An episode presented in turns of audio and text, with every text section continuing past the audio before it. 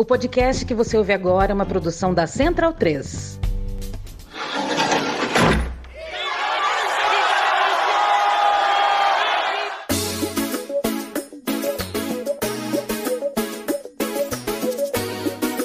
Começa agora a Guilhotina, o podcast do Le Monde Diplomatique Brasil. Eu sou Luiz Brasilino e estou aqui com Bianca Pio. Oi, gente, tudo bem? Bom, no episódio de hoje a gente recebe a antropóloga Beatriz Acioli Lins. Oi, Beatriz, tudo bom? Olá, Luiz.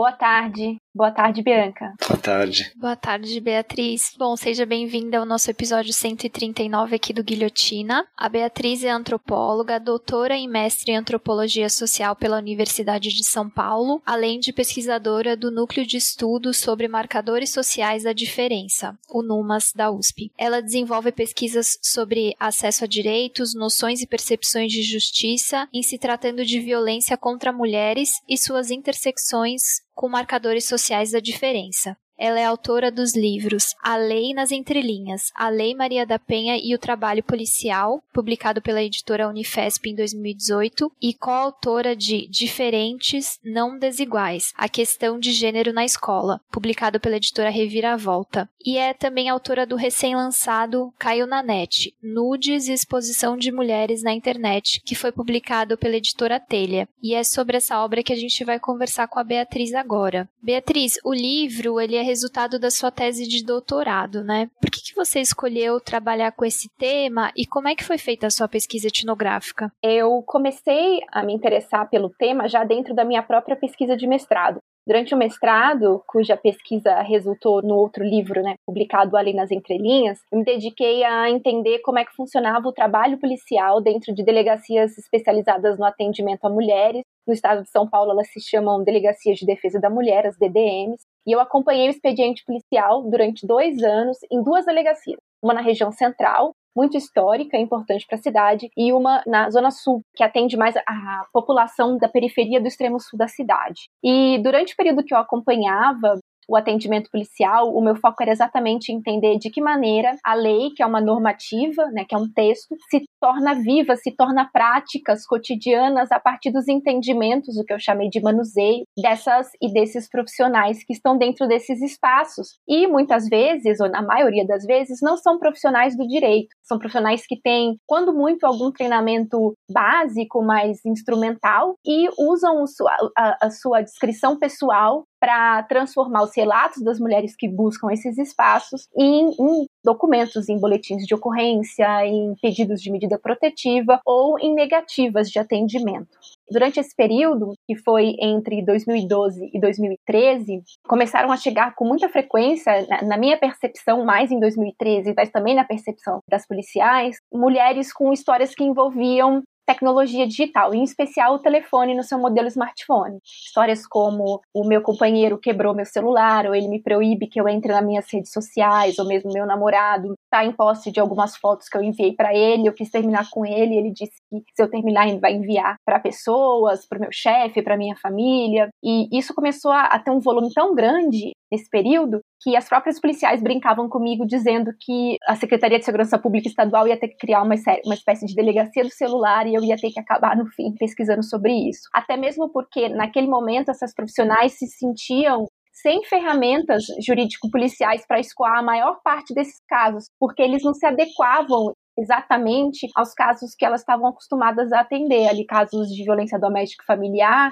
de violência sexual, que em geral eram escoados em termos de lesão corporal, ameaça, injúria, e não havia no sistema, no treinamento delas, na linguagem jurídica, um instrumento para lidar com esses crimes de celular, de internet, de rede social, enfim. E a partir daí eu comecei a me interessar por esse tema, fui descobrir, inclusive estatisticamente, que 2013 é o ano do boom dos smartphones no Brasil, do, da popularização desse instrumento, e também um ano muito marcante para a história dessa espécie de nova forma de crime contra mulheres, né, que tem elementos de novidade, porque tecnológica, mas tem elementos de permanência, porque é uma moralização do comportamento das mulheres e das meninas, no caso de duas adolescentes que faleceram em 2013, tiraram a própria vida, depois de ter acontecido o episódio de vazamentos de imagem sem o consentimento dela. Então, na verdade, as duas pesquisas elas se entrelaçam, até porque uma das formas pelas quais o legislativo brasileiro tentou escoar a discussão sobre vazamentos foi alterando a Lei Maria da Penha também, para incluir a, a exposição da intimidade como uma forma de violência doméstica e familiar contra a mulher. Perfeito. Bom, um pouquinho mais para frente no debate a gente vai falar justamente dessa parte jurídica e dos termos e tal. Mas antes eu queria perguntar para você que no livro, na, acho que na introdução, você problematiza um pouco o papel de pesquisadora, militante, autoridade, né, que a imprensa costuma, os especialistas, né, que costumam ser fonte das reportagens. Como é que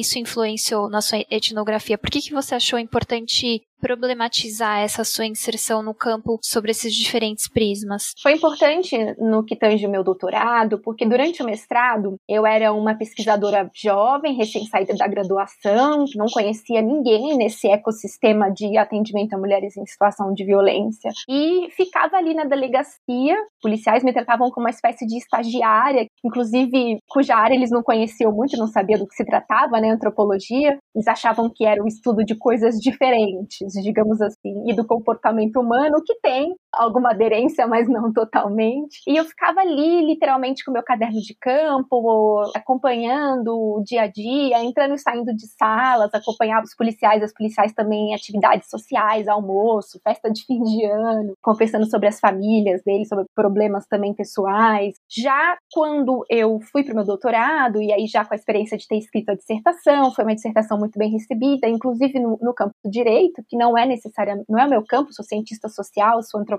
mas faço essa interface com o direito, com o campo jurídico. Então eu já tinha alguma visibilidade como alguém que pesquisava nessa área, eu já tinha feito uma rede de pessoas que eu conhecia dentro do Ministério Público do Estado de São Paulo, na Defensoria Pública, dentro da própria polícia, entre ativistas, mas ativistas mais renomadas, sobretudo ativistas que estavam atuando muito na internet. E isso foi fundamental para a condução da pesquisa de doutorado, porque quando eu imaginei o projeto, o projeto que eu submeti, inclusive, para ser aprovada no Departamento de Antropologia da USP, e até mesmo para ser financiada pela Fundação de Amparo à Pesquisa do Estado de São Paulo, a FAPESP, eu imaginava algo mais semelhante à minha pesquisa de mestrado. Existe em São Paulo uma delegacia de crimes virtuais, localizada na Zona Norte. Eu imaginava que ia ser um acompanhamento mais próximo da realidade ali de, de registro de boletim de ocorrência, de inquérito policial e depois o movimento dentro do judiciário. Mas é, logo nos primeiros meses que eu acompanhei algumas mulheres a, a, essa delegacia, foi com alguma surpresa e bastante decepção que eu descobri que essa delegacia não atendia esses casos, né? Ela, segundo os policiais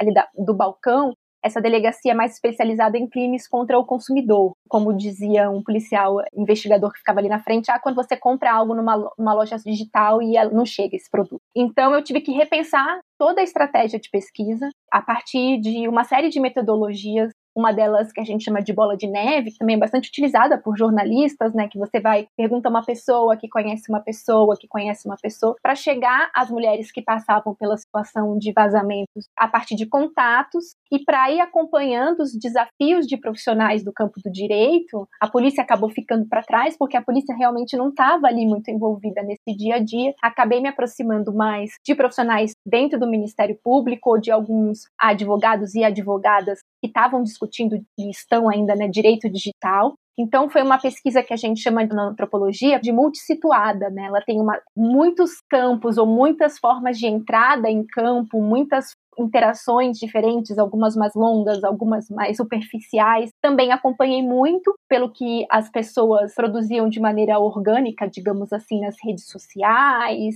e, e a mídia tradicional também publicava em notícias ou mesmo em reportagens, e também essa movimentação legislativa que aconteceu dentro da Câmara dos Deputados durante 2013, entre 2013 e 2018, com uma série de, de projetos de lei, mais de 15, que falavam sobre o assunto, que foram desaguar na aprovação da tipificação penal no final de 2018, da divulgação sem autorização de imagens íntimas. Beatriz, agora antes da gente agora entrando aí no, no livro, assim, propriamente dito, você podia explicar assim para os ouvintes, até também para um público talvez um pouco mais velho também, do que, que a gente está falando? Você fala até que no livro que existem até diferentes formas de nomear, né? Você coloca alguns termos problemáticos e tal no início, mas você podia falar um pouco sobre quais são esses termos, assim, quais seriam os mais corretos, e também sobre quais são as principais práticas e tal do que, que a gente está falando. Com certeza, Luiz. Agora me senti até um pouco mais velha, porque eu também tive dificuldade de entender algumas dessas sociabilidades, socializações digitais quando eu comecei a pesquisar esse assunto. Eu estou exatamente naquela faixa etária de pessoas que estão muito jovens para serem consideradas velhas, mas muito já bastante vividas para serem consideradas jovens, para critérios demográficos. Sem dúvida. Eu conto, em especial em um dos capítulos desse livro, que uma da, das questões que me acompanhou ao longo da, da pesquisa foi entender o vocabulário associado às interações que as pessoas têm na internet e uma necessidade de registrar, problematizar, como cientistas sociais costumam fazer, mas também entender como as pessoas que usam esses termos e que fazem parte dessas práticas conferem os sentidos, os significados das coisas que elas fazem, tentando problematizar sem condenar. Então, a primeira coisa que foi um dos termos que me acompanhou desde o início foi pornografia de vingança, que era um termo muito utilizado na mídia. A mídia ainda, sobretudo hegemônica, tradicional, ela ainda usa bastante essa expressão, uma expressão que não tem aderência nas mulheres que passam por essa situação. Porque os termos, tanto pornogra o termo pornografia é um termo muito carregado de sentidos ruins, e a produção de nudes, a produção de imagens de seja para si mesma, e eu encontrei muitas mulheres que produzem essas imagens para si próprias, sem interesse em circulação ou circulação de maneira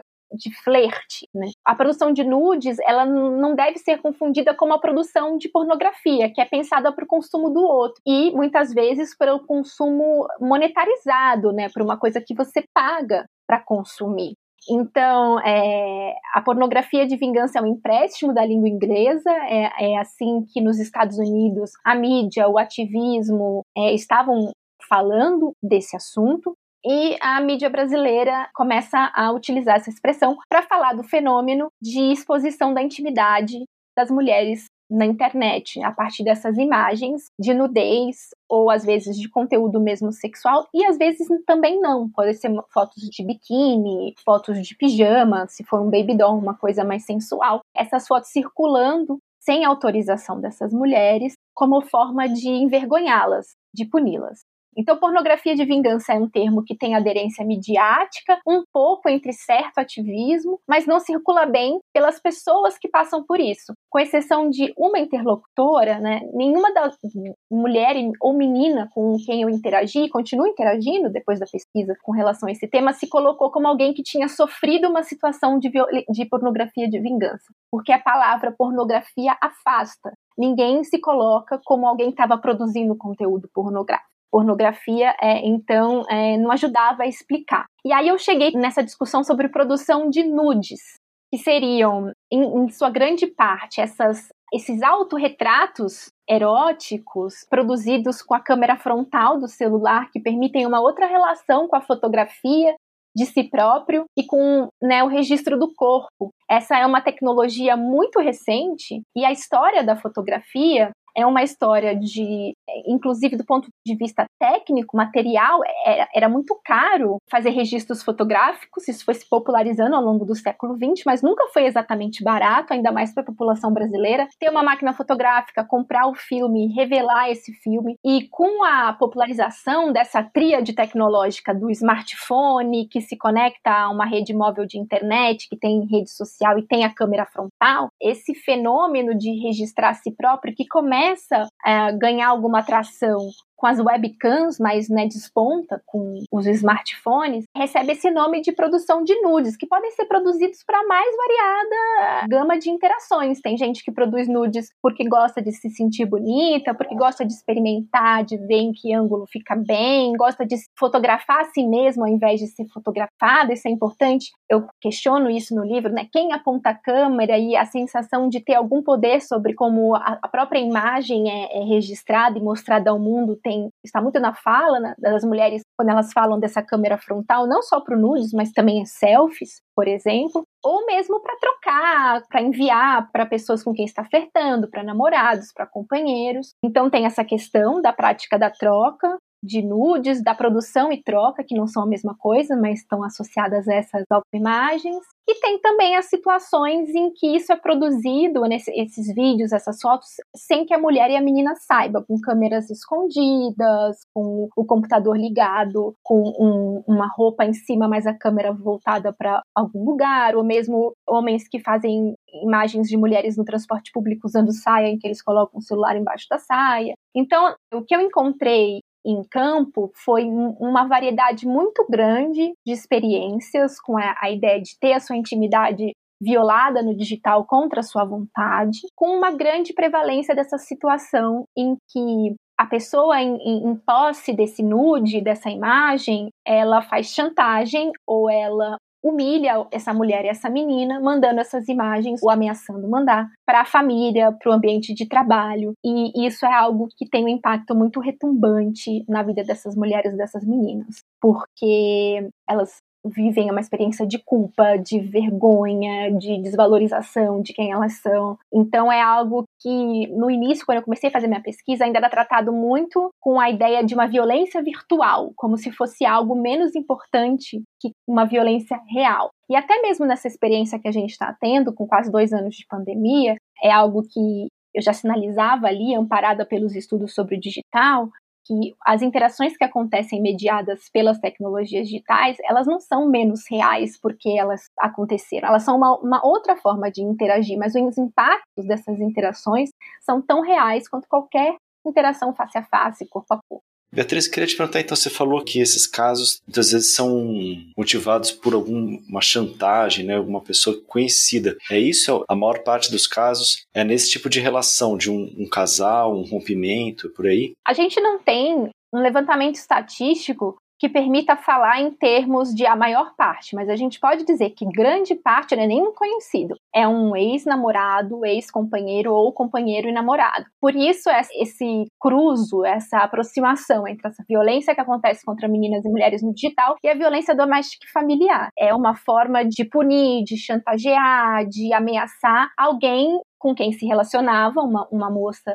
ou uma mulher, e que tem uma vontade diferente daquela da pessoa que perpetua essa violência. Então, é uma forma de reagir a uma insatisfação, a uma tomada de decisão que não condiz com o que ele quer. E muitas vezes em situações de término, sim, mas não tão somente. Muitas vezes para fazer essa mulher fazer o que ele quer. Uhum. É, a gente está falando de uma nova faceta da violência de gênero, né? Que características eh, da violência enfim, já conhecida, digamos, da violência offline, vamos chamar assim, se mantém com essa nova forma de violência? O que, que se mantém e o que tem de novo nessa violência? É, nada é exatamente 100% novo no que se trata dessa, das violências contra mulheres nos espaços digitais. Elas são assentadas em valores, em estereótipos, em comportamentos que também acontecem fora de ambientes digitais. Inclusive, eu conto no livro que um dos primeiros momentos em que se identifica essa situação de compartilhamento de imagens íntimas e eróticas de mulheres de maneira mais volumosa, digamos assim, sem autorização delas e que levam a um processo judicial, é nos Estados Unidos nos anos 80. É, uma revista uh, Hustler, inclusive do, do, Larry Flint, que é uma figura bastante controversa, ela tinha uma sessão chamada, na verdade era Beaver Hunt, ela tinha uma sessão chamada Girlfriends, em que os homens, os leitores, enviavam imagens que eles tiravam das suas mulheres e namoradas, imagens consideradas, entre aspas, reais, em comparação às imagens produzidas, né, que é profissionais que apareciam na revista. E muitas dessas mulheres entraram em contato com a revista dizendo que elas não tinham autorizado, que elas não tinham sequer conhecimento de que essas imagens tinham ido parar ali, e elas entraram com um processo contra essas publicações. No final dos anos 80, início dos anos 90, com a popularização, sobretudo nos Estados Unidos, na Europa, da, das câmeras filmadoras, né, ainda de fita VHS, perdão, você tem também o fenômeno da, dos vazamentos das sex tapes, como acontecem com algumas mulheres famosas, por exemplo, a atriz dos Estados Unidos, a Pamela Anderson. Então, a gente tem que tomar cuidado, porque tem elementos de novidade atrelados ao que essa tecnologia permite, até as tecnologias digitais permitem, é, e a internet permite, que não era, era mais difícil, talvez até impossível antes, mas sempre assentado numa ideia de que qualquer mulher que tenha a sua intimidade devastada, a sua sexualidade exposta, ela deveria arcar com o ônus social de ser julgada, de ser condenada, de ser xingada, de ser considerada alguém que não se deu valor, que é culpada pelo que lhe aconteceu. Então, é, essa violência que acontece no digital, essa violência de gênero no digital, ela tem elementos de novidade associados à velocidade, à escala, né, e à duração das coisas na internet, porque uma vez que você digitaliza um conteúdo e coloca ele em algum tipo de rede, você perde controle sobre o que vai acontecer com esse conteúdo. Alguém pode printar, as pessoas vão, vai seguir adiante, de tal modo que é, em muitas é, entrevistas que eu tive com profissionais da área da tecnologia, inclusive com profissionais da Google, de que hoje é tecnologicamente impossível dizer que a gente consegue remover completamente um conteúdo uma vez que ele vai parar na rede. Até porque se alguém printa e salva no próprio celular, no próprio computador, por exemplo, isso fica registrado num hardware, né? num equipamento da pessoa e não numa página necessariamente. E a velocidade com que isso se circula e a escala que isso ganha é inédita comparada a outros meios de comunicação que a gente tinha, como a publicação impressa, revistas, jornais, o telefone, a televisão, enfim, o rádio. Então a internet tem essa novidade. E, e a permanência desse julgamento da mulher que exercita a sua própria sexualidade, né? Ela é punida por isso. Então a gente tem que tomar cuidado para não ver só novidade ou só permanência. Tem que ver essas duas coisas sempre numa relação de ambivalência. Beatriz, falando aí dessa, do lado da, da novidade, né, questão das novas tecnologias, eu queria te perguntar isso. Se você acha que essas novas tecnologias, o fato delas serem novas, que propicia também que isso aconteça não só a parte, né, da divulgação, né, e da exposição, mas também a, a própria parte da, da gravação e tal, se isso tem a ver com o fato de ser uma tecnologia com a qual as pessoas ainda não estão totalmente familiarizadas, por exemplo? Essa é uma pergunta que ninguém nunca me fez, Luiz. e é interessante. Eu me alinho com, uma, um, com correntes de interpretação sobre os usos sociais da tecnologia, de que muito pouco pode ser explicado pela tecnologia em si, e muito mais pelo uso que as pessoas fazem dela. Considerando que todas as formas de comunicação e de produção de informação quando ela, elas surgem, elas trazem uma série de ganhos, mas elas também são usadas para violação. Eu não sei se eu diria que o fato de ser nova torna mais propícia, porque as pessoas não têm o traquejo, a fluência para usá-la. Eu tenho uma tendência a interpretar mais como um, algo que acontece com a popularização de tecnologias, né? Quando tanto que a história, por exemplo, do cinema e a história do cinema pornográfico, elas são contemporâneas. Não somente algo como a câmera de filmar é criada e, e, começa a ser utilizada, a produção disso para filmar interações eróticas e, e inclusive para fazer isso de maneiras algumas vezes escusas, problemáticas e até criminosas, isso passa a acontecer. Mas certamente falta, no que diz respeito ao uso da, da internet, das redes sociais, essas tecnologias, um debate maior sobre cidadania, ou que alguns e algumas ativistas chamam de cidadania digital. Né? A ideia de que o que acontece mediado pela, pela internet, pelas novas tecnologias, não é uma terra sem lei, não é um, um vácuo, é um lugar como qualquer outro em que há direitos e deveres e consequências para os atos. Uma das grandes novidades da internet é a possibilidade de você ser consumidor e produtor de conteúdo ao mesmo tempo, né? Você pensa na, nas redes sociais, você produz conteúdo, você faz posts, você posta foto, você tem um perfil, e a possibilidade do anonimato, que leva muita gente a acreditar que na internet é possível passar incólume, não deixar rastros e dar vazão a comportamentos que talvez não se dê em público. Mas ainda tem que, uh, já tem alguns estudos sobre isso, mas a gente tem que continuar pensando sobre esse elemento, porque o presente e o passado recente têm nos mostrado que tem muito pouca coisa que as pessoas não fazem em público. Por mais problemáticas que elas sejam, é, intolerantes e preconceituosas e violentas. Mas, sem dúvida, é necessário uma conversa constante com as pessoas, em especial com os jovens, sobre as novas tecnologias e seus direitos e seus deveres e, e as consequências das interações que acontecem nesses espaços. E, Beatriz, quando você começou a pesquisar, havia um, um vácuo legal sobre o tema, digamos assim, né? Como que isso evoluiu ao longo da sua pesquisa? Você pode explicar pra gente como é que é a, a tipificação do crime atualmente? Essa expressão, né, o vácuo legal, essa percepção era em especial uma percepção compartilhada por profissionais do direito, fossem advogados, advogadas, promotores e promotoras de justiça, e às vezes até autoridades policiais, né, com delegados e delegadas, de que faltava um, um instrumento, uma descrição ali no nosso Código Penal, uma tipificação penal,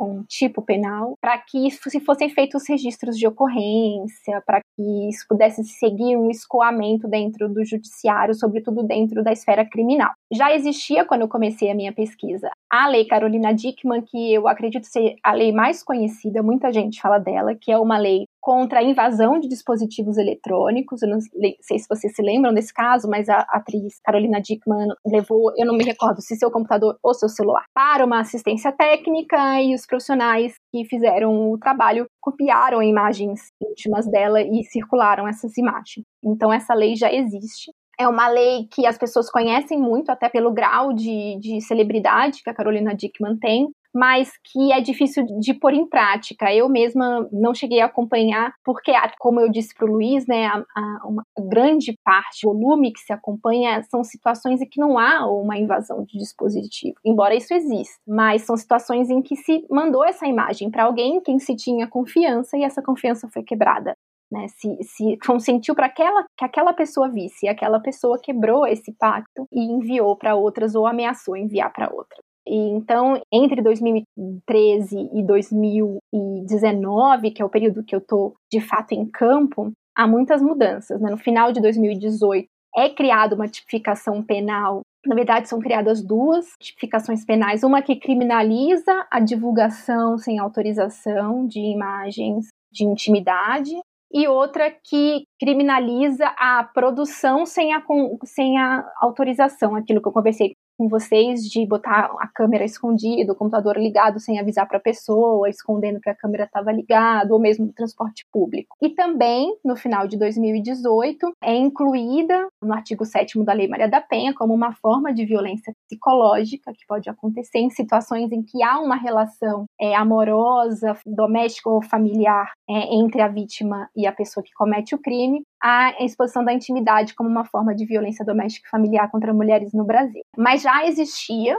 do ponto de vista de menores de idade, o crime de pornografia infantil, ou seja, você ter, inclusive, a própria posse, você não precisa nem compartilhar, mas a própria posse de qualquer conteúdo de imagem, de nudez, de sexo ou erótica envolvendo menores de idade no Brasil é crime previsto pelo ECA, pelo Estatuto da Criança e do Adolescente, de pornografia infantil. Então, a, a ausência dessas tipificações penais era é mobilizada por profissionais para explicar uma certa dificuldade em escoar os casos quando as mulheres buscavam o sistema de justiça. A criação desses tipos penais, né, eu continuo acompanhando a aplicação, o manuseio desses tipos penais, a existência deles, de fato, faz muita diferença. Para a justiça é muito importante ter uma forma como nomear, uma descrição clara, com uma previsão de punição, mas para as mulheres que passam por essa situação, embora ajude, também não resolve o problema, porque a grande, o grande desejo das mulheres que passam por situações de, de, de exposição e vazamento é que esse material pare de circular.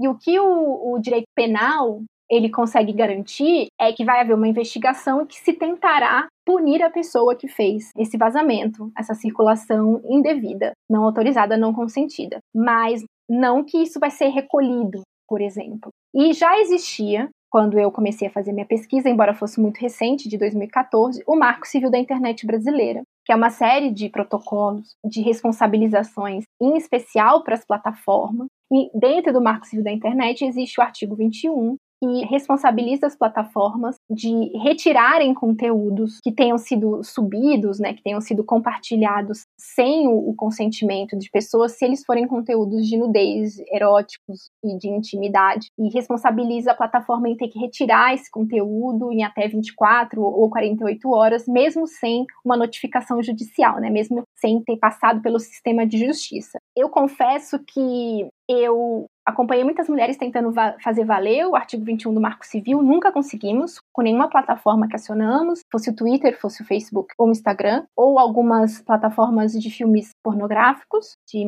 de vídeos pornográficos. E além disso, caso a plataforma retire, não tem a garantia que isso não, não tenha sido printado e colocado em outra plataforma. Então, embora a gente não esteja mais num vácuo do ponto de vista normativo, do ponto de vista da prática, do manuseio, a gente ainda está muito desamparado enquanto cidadão e cidadã aqui no Brasil no que diz respeito a, aos nossos dados, às nossas informações, às nossas imagens na internet.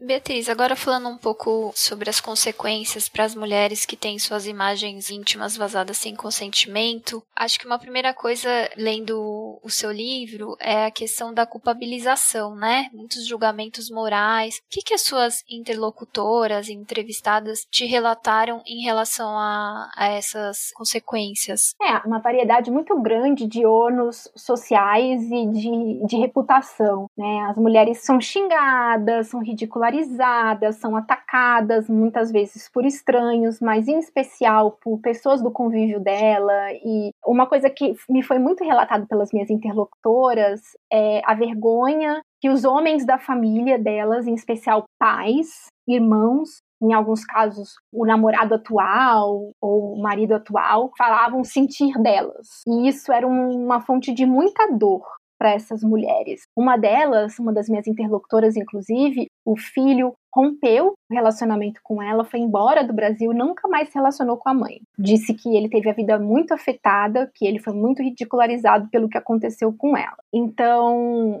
tem esse elemento do ataque, do xingamento, da condenação que vem de estranhos, mas o que parece doer de uma maneira diferente é o quando vem de pessoas ao seu redor, as pessoas da sua família, as pessoas com quem você mais se importa e, e para quem a sua imagem é muito importante. O que nos leva à reflexão de por que as pessoas se importam tanto com, com a, o comportamento sexual alheio e por que, que o comportamento sexual de alguém da, da minha família, e sobretudo de uma mulher, é algo que me diz respeito. Né, e que afeta mais a mim do que a ela própria, se uma vez violado, uma vez violentado. E também há muitas consequências do ponto de vista social, por exemplo, de perder emprego quando esses materiais são compartilhados com colegas de trabalho, com chefes. Algumas saem da universidade. Eu fiz um recorte na, na minha pesquisa entre mulheres adultas, embora eu tenho acompanhado, continuo acompanhando menores de idade. Né? Mas para o livro eu fiz um recorte com mulheres adultas, porque senão eu ia entrar nessa discussão sobre pornografia infantil, que é uma outra discussão. E aí você tem uma série de também de adoecimentos, adoecimentos psíquicos, depressão, afastamento dos amigos, da vida social, e algumas, inclusive, tiram a própria vida. É importante lembrar que o suicídio ele é multifatorial, não é um somente elemento que explica ou que ajuda a entender essa decisão dramática, tão triste, né, para nossa sociedade de alguém tirar a própria vida, mas existem mulheres e meninas que tiram a própria vida. Eu conto no livro, inclusive, o caso de uma menina de 16 anos no interior do Piauí, deixou inclusive tweets de despedida para sua família, se desculpando segundo ela própria, por não ser uma filha perfeita. E olha só, né, o que mais doeu nela, ou pelo menos que ela expressou, era o fato da, da, da família ser impactado pelo algo que aconteceu com ela. E ela tirou a própria vida se enforcando com, com um cabo de uma chapinha, uma, uma, algo muito dramático e muito gráfico para uma menina tão jovem. Então, as consequências das violações que acontecem no digital, elas são muito reais. E, inclusive, elas podem ser incontornáveis. Beatriz, o que, você descobriu, o que, você poderia compartilhar com a gente sobre a reação de quem recebe esse material? Eu sei que a pesquisa não foi com essas pessoas, mas acho que a partir dos relatos dá para entender um pouco, né? Como é que funciona a partir do momento em que uma pessoa, né, compartilha esse conteúdo, o que, que acontece com ele dali para frente? Essa é uma pergunta excelente, Luiz, porque diferente de outras formas de violência, no caso dos vazamentos da circulação dessas imagens, é, é necessário que existam outras pessoas que continuem perpetuando essa, essa circulação para que a violência tenha um efeito cada vez maior. Vamos supor, num cenário ideal, que alguém recebesse uma imagem de uma mulher nua e falasse: Ué, isso aqui me parece ser algo que não tem como garantir que essa mulher queria que eu visse ou não. Né? Não é um material profissional, algo que parece que foi feito para o consumo pornográfico, ou mesmo para chegar na minha mão. Eu vou apagar. Se um elo dessa cadeia de circulação se recusa, você rompe que o resto continua acontecendo.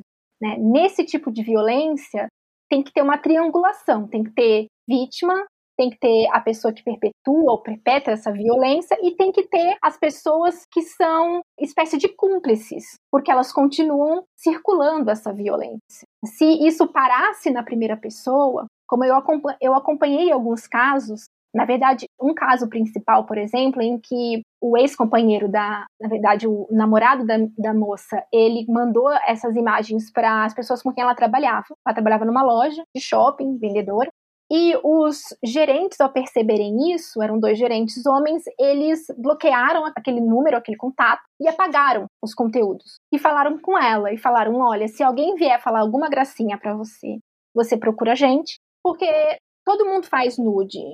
E, e então, se, se acontecer alguma coisa que você for ridicularizada, é hipocrisia, porque quase todo mundo aqui também faz isso. Então, a gente não quer deixar que isso se reverta em algo negativo para você. Isso é um, um, exemplo de uma boa prática que a gente pode ter.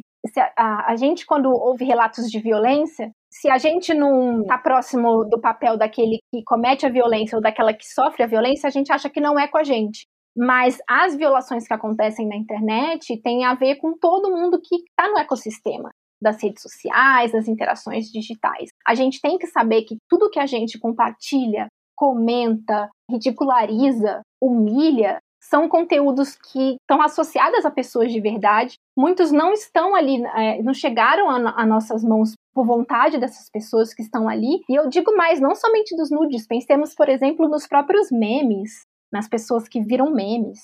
E a gente não se responsabiliza pelo que acontece com essas pessoas. A gente não se responsabiliza pelos efeitos negativos das nossas ações e pelo fato de que a gente não seria capaz de, de mostrar, de provar que houve consentimento para que aquele conteúdo estivesse nas nossas mãos e que fosse compartilhado.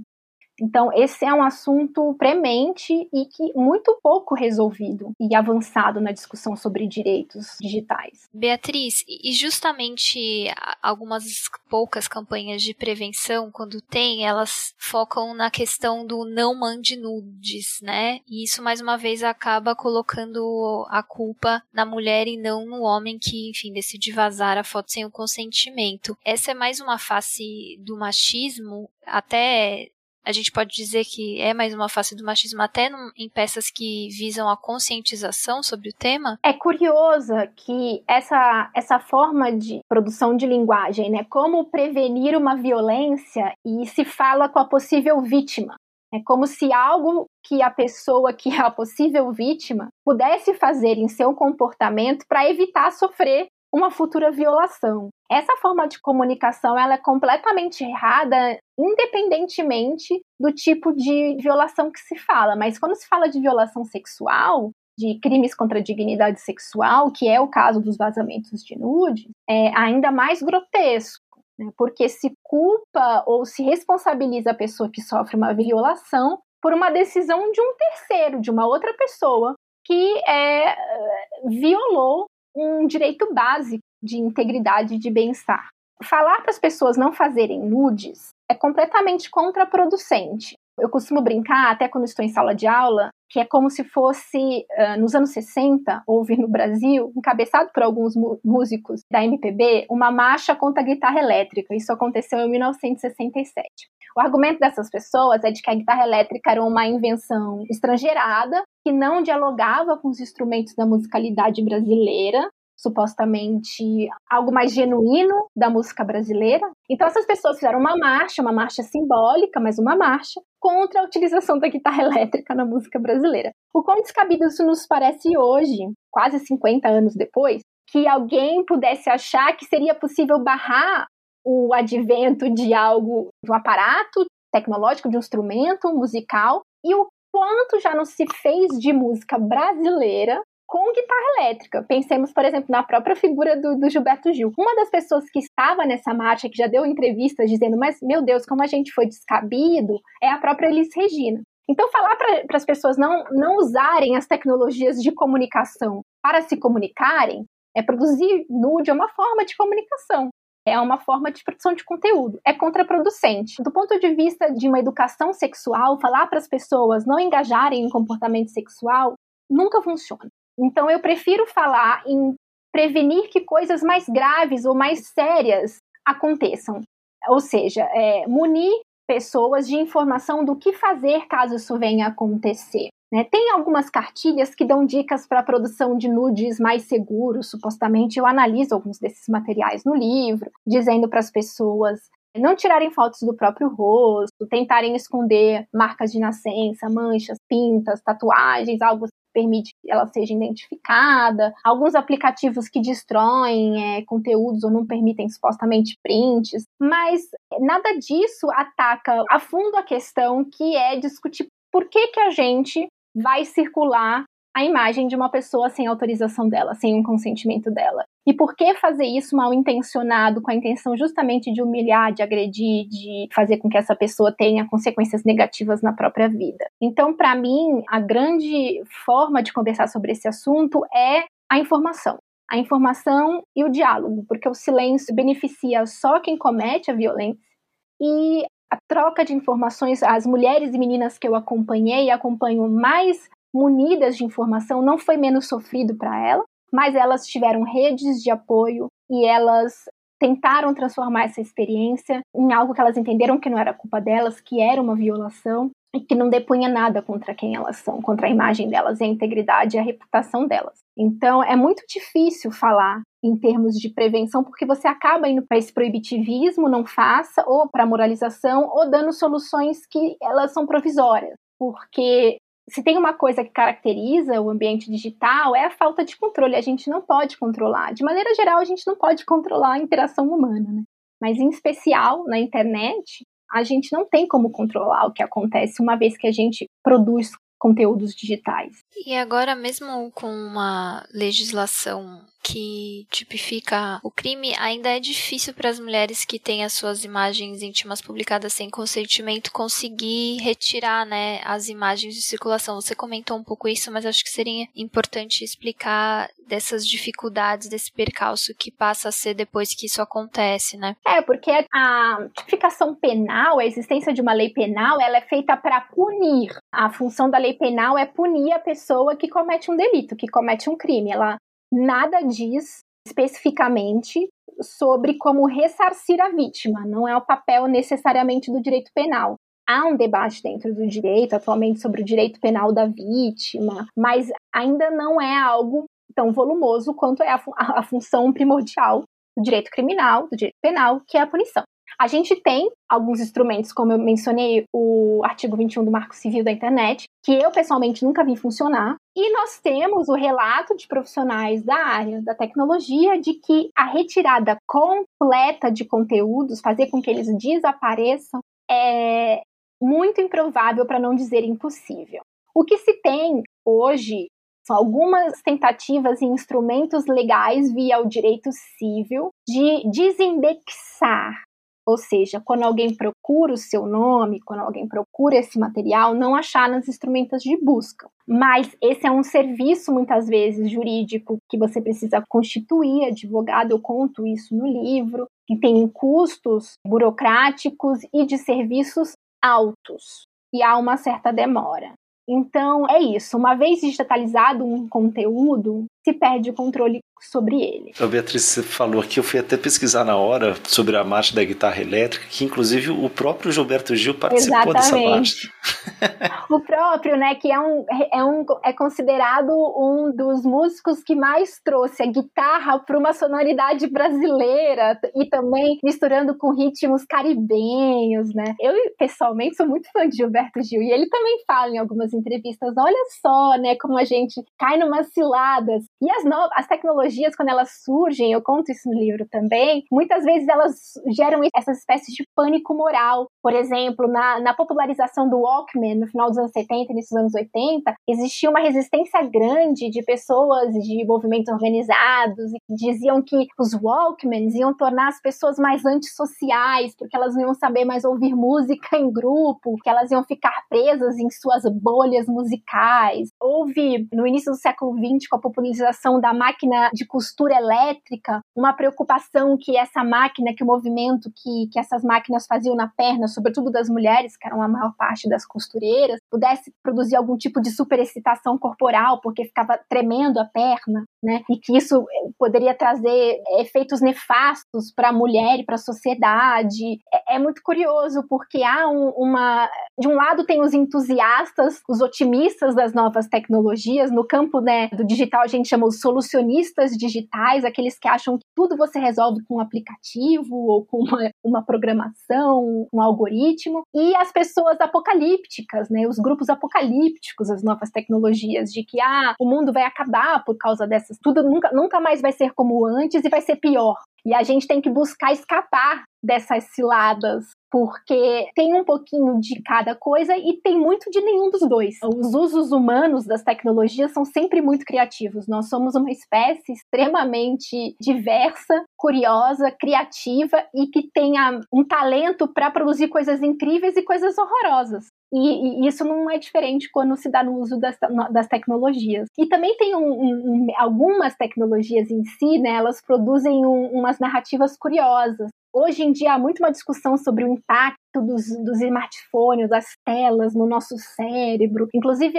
eu conto isso no livro que a Scientific American, em 2019, fez um número inteiro com cientistas de várias áreas falando sobre essa hipótese de impactos no cérebro humano da, da, do smartphone, do uso prolongado de tecnologias digitais, e todos chegam à conclusão de que os impactos são mais sociais e psicológicos do que fisiológicos.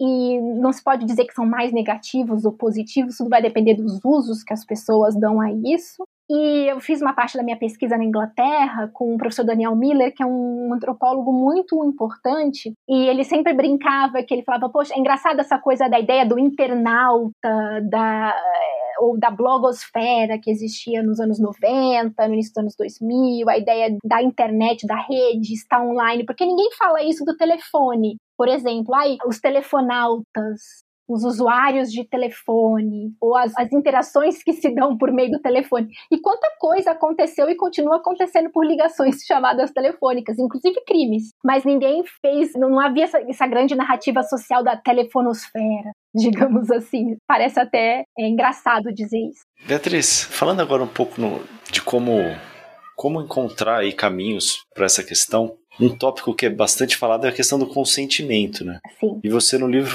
fala sobre um, um certo incômodo, né, com essa retórica aí do, do consentimento. Você podia contar aí pra gente que incômodo que é esse? É, eu costumo chamar até um pouco de a cilada do consentimento. Vocês podem ver que eu tenho um apreço por essa ideia de cilada, porque o consentimento ele é um início de uma conversa e não uma solução em si próprio. Né? Porque como se produz consentimento, por exemplo? Em que situação aquele consentimento foi produzido? Alguém com uma arma na cabeça pode dizer que está consentindo, ou com muito medo, ou é, incapacitado momentaneamente, ou até uma criança, uma pessoa muito jovem, uma pessoa adoecida, uma pessoa psiquicamente ali fragilizada, uma mulher em situação de violência doméstica, por exemplo. Sobretudo quando há prevalência de violência psicológica essa pessoa vai dizer que ela consente muitas vezes para uma série de situações que são violações. Então, o consentimento, inclusive é o, é o tema do livro que eu estou escrevendo agora, em coautoria com outras pesquisadoras, ele é o início de uma conversa necessária, fundamental, mas ele não pode ser usado como ah, a solução é consentimento. Tá, mas como se produz consentimento? Quem pode consentir? Na discussão sobre o, a, a internet, por exemplo, quando a gente baixa um aplicativo, uma rede social e a gente faz um perfil, aparece lá. Você está, você concorda com os termos da comunidade XYZ? E a gente coloca sim, invariavelmente. Até porque se a gente colocar não, a gente não pode entrar. Então, que tipo de consentimento se produz quando você não pode negociar? Quando você não pode negar? Consentimento é, uma, é um termo muito importante para o século XXI, é a pauta da hora para discussão sobre direitos, sobre integridade, privacidade, mas é apenas o início de uma longa conversa. Senão a gente cai numa cilada de achar que é uma solução fácil, né? Por exemplo, em alguns, se eu não me engano, foi na Austrália, agora posso estar equivocada, mas em algum país estrangeiro se propôs a ideia de criar um aplicativo de garantia de consentimento em interações sexuais, sabe? Que as pessoas entrariam ali e dizer, eu consenti para isso. Como é que você garante que a pessoa que é, em que circunstância a pessoa clica ali e diz que ela consentiu? Né? E o certo ainda seria ir atualizando né, esse consentimento. Aí, Exatamente, porque o consentimento é uma interação, ela é uma relação que ela é, ele é produzido e ele pode ser rescindido em qualquer momento. Então, sobretudo nas interações sexuais, né, mas uma discussão muito grande no que diz respeito aos crimes sexuais,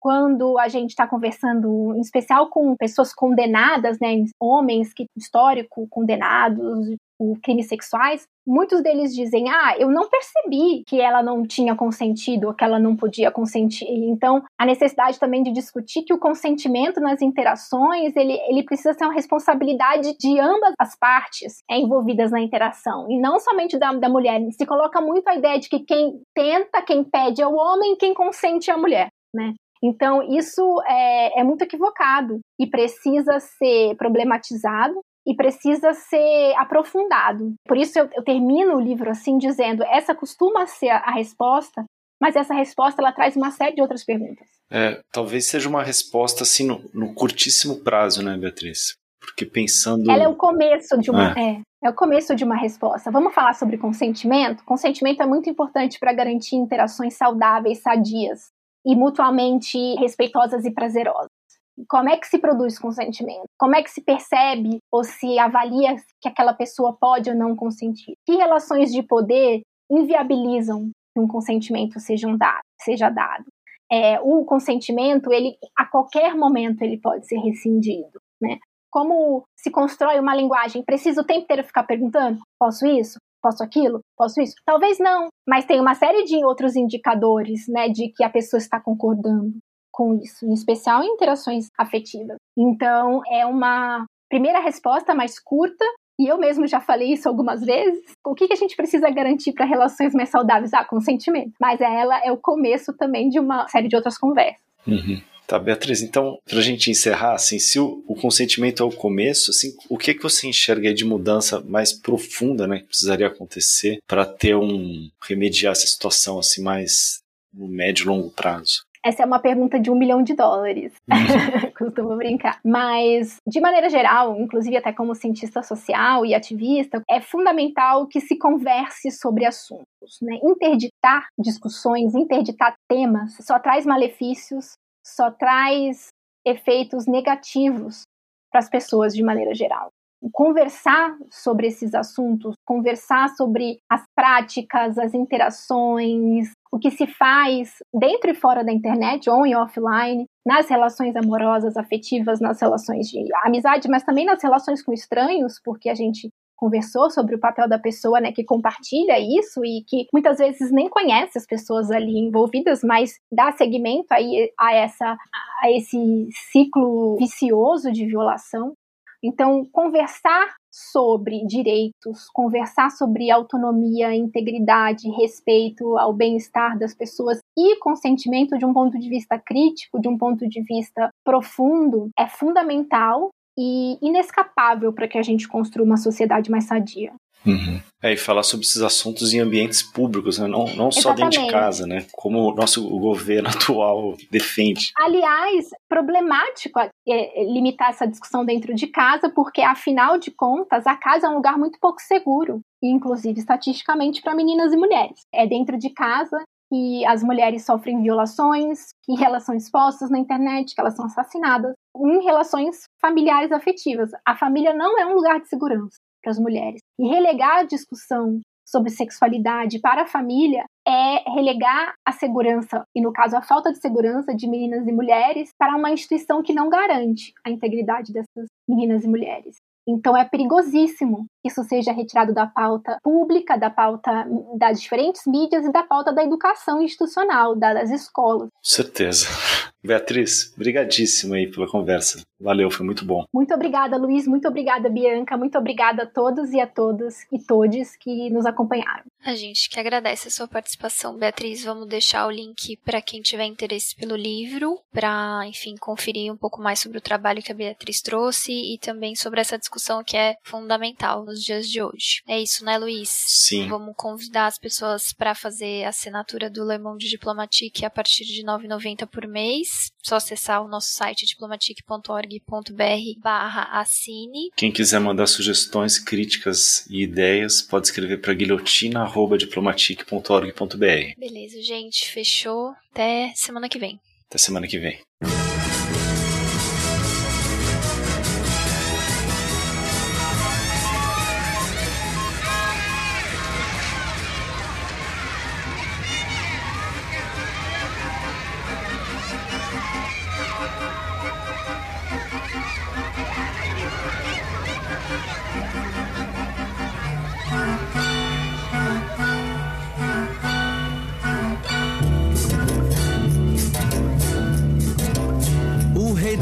Brincadeira, o rei da confusão.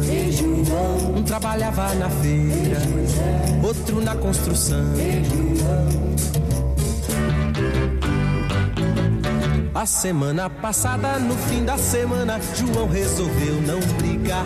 No domingo de tarde saiu apressado e não foi pra Ribeira jogar. Capoeira não foi pra lá, pra Ribeira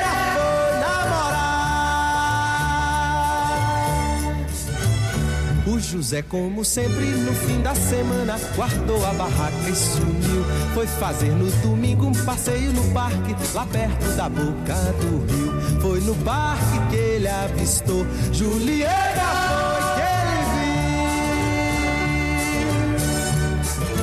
foi que ele viu.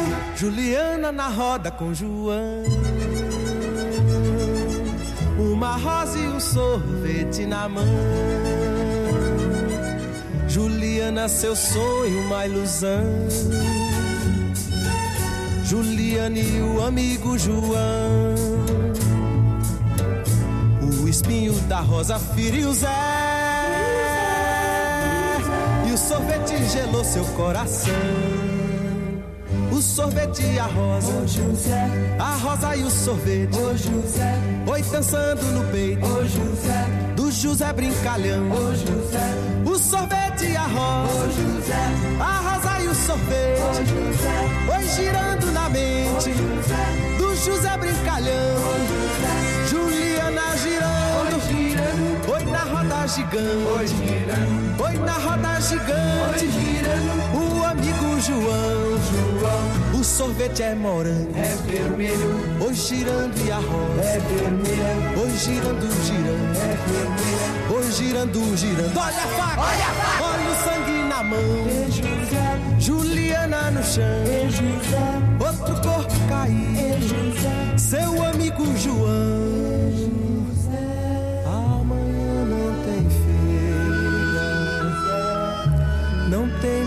Mais construção. Não tem mais brincadeira. Não tem mais confusão. O Guilhotina é um podcast do Le Monde Diplomatique Brasil. O roteiro, a produção e a apresentação é de Bianca Pio e Luiz Brasilino. Edição de Domênica Mendes. Apoio técnico Central 3.